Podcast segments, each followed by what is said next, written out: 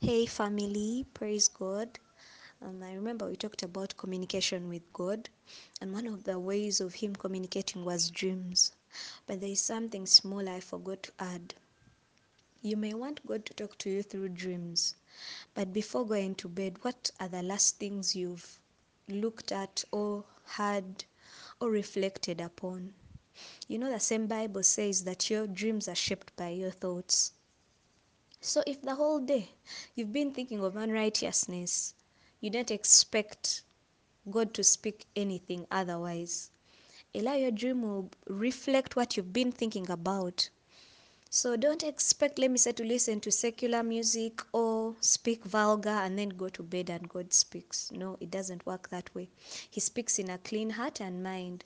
So if you really do want God to speak to you, it's not compulsory, but if you do want Him to speak, make sure that those evening hours before you go to bed, free your mind. Don't watch some horror and then go to bed. That is what you dream. That's that's why young kids when they watch scary things, like that's what they dream. Okay, so we go ahead. Um, yesterday, before going to bed, I was when I was praying, I was telling God, God, show me what will prevent me from going to heaven. And then after rebuking me in the dream, He showed it to me this way that yeah, Jesus does, He does love us, eh? For example, you're a child, your father is the principal of a school. Though he loves you and you're his child and he wants you to do things your way, there are always rules and regulations for the school. So when you break them, you leave him with no choice, okay? So that is how it is with God. He does love us, but there are rules and regulations for us to enter heaven. Those were set a billion years ago and they can't be changed for only you one person. Though God does what? Loves you. For example, Solomon. During the time of his birth, God gave him a name that meant loved by God. Yes, God did love Solomon so much. He even used to speak to him. But then what happened? Solomon gets so many wives. I remember like about 700 women and 300 concubines, which is around a total of 1,000 women. And these women all used to worship different gods, and he ends up worshiping their gods. And that means that when he died, he wasn't still in good terms with God. Okay? So, God, when God loves us, yes, the grace is sufficient, the love is sufficient. He does love us, but there are conditions, there are rules that were set to enter heaven. It doesn't matter whether God loves you, you also have your part to play. Okay, let's read Jude chapter 1, verses 4 that says, For some godless people have slipped in unnoticed among us. Persons who distort the message about the grace of our God in order to excuse their immoral ways and who reject Jesus Christ, our only Master and Lord. So, pastors are going to tell you because Jesus died, He died so that you can be well. The grace is sufficient. Continue, you can continue doing that and God will forgive you. No, there is a point where it is enough. Enough is enough. There is a point where He can take in what is enough. Like it says, He's slow to become angry and quick to forgive. Okay? So we go to the third letter from John, chapter 1, verses 11. My dear friend, do not imitate what is bad, but imitate what is good. Whoever does good belongs to God. Whoever does what is bad has not seen God. Okay?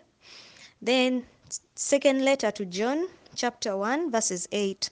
Be on your guard then, so that you will not lose what we have worked for but will receive your reward in full. You see, people can forget what you've done for them, but God is good. He never, trust me, God never forgets what you've done. He never forgets your sacrifices. And it says you will receive your reward in full. It doesn't matter how long it will take, you will receive it, okay? Just like Joseph. Though he went to prison, God was faithful. He still received his reward. So we go to Second Peter chapter 3 verses 9. The Lord is not slow to do what He has promised, as some people think. Instead, He is patient with you because He does not want anyone to be destroyed, but wants all to turn away from their sins. Very self explanatory. We go to 1 Peter chapter 3 verses 3. You should not use outward aids to make yourselves beautiful, such as the way you do your hair, or the jewelry you put on, or the dresses you wear.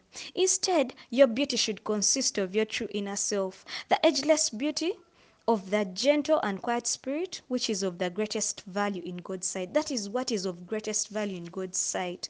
It doesn't mean that God doesn't want us to look good and so on, but what comes first? Your heart. Because before people, they're going to say, Hey, Mama, eh, you look hot in that skirt and all that, and that short thing and all that.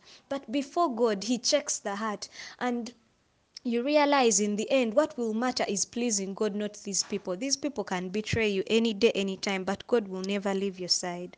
So we go to First Peter chapter 1, verses 6. Be glad about this, even though it may now be necessary for you to be sad for a while because of the many kinds of trials you suffer. The purpose is to prove that your faith is genuine. Even gold which can be destroyed is tested by fire. So that so your faith, which is much more precious than gold, must also be tested, so that it may endure.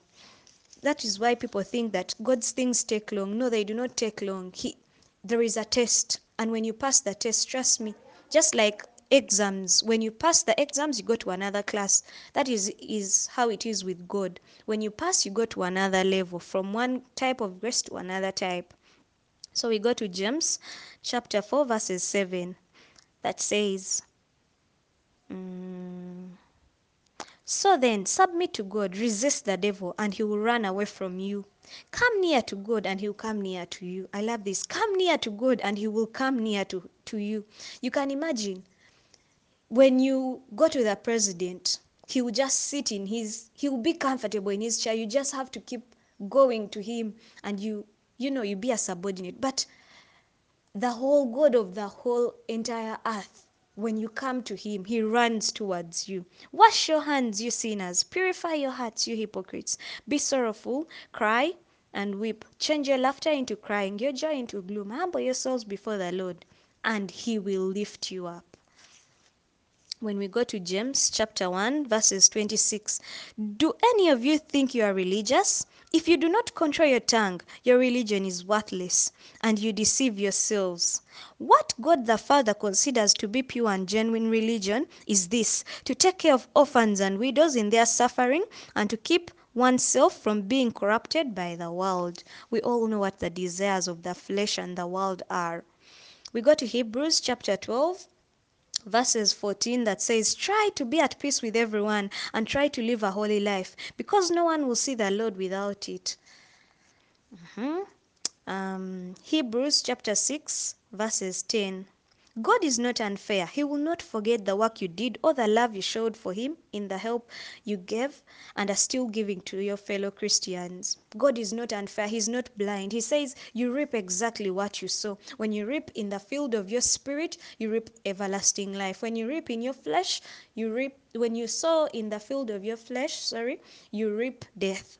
So, First Timothy um, chapter 6, verses 6 says, Well, re- religion does make a person very rich if he's satisfied with what he has. So people think that when you choose to become born again, only those who are poor, who are suffering, are the ones who make it to heaven. No. God is the owner of everything silver, gold, every beautiful thing you want. But what God doesn't want is to give you these things and you forget Him.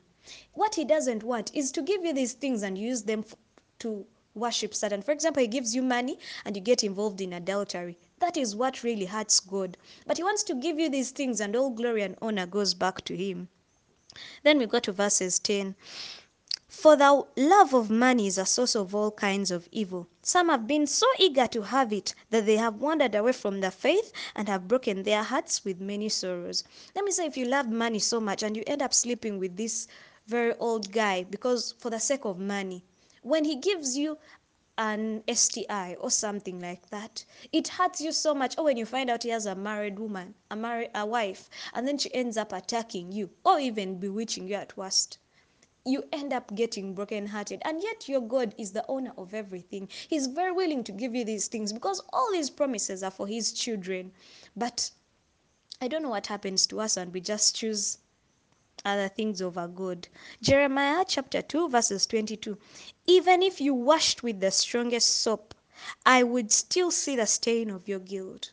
It is pointless to use the strongest soap, wear the heaviest perfume when your heart, when your soul is stinking before God. My God, He turns away from you. He tolerate. He doesn't tolerate. That is why the Bible tells us that only admit that you're in wrong and God will forgive you. That is all He wants from us. Just admitting that we have done wrong and He will be merciful. He will forgive us. It says, and um, Jeremiah chapter 3, verses 12. Unfaithful Christian, come back to me. I am merciful and will not be angry. I'll not be angry with you forever. Only admit that you are guilty and that you have rebelled against the Lord your God. Okay? It is just that simple. Admit you're in wrong, accept God to correct you. As He corrects you and rebukes you, accept it willingly, gladly. He's going to help you. You can do all things through Christ who strengthens you. And in the end, you will not only achieve 100% on earth, but also in heaven. May God bless you.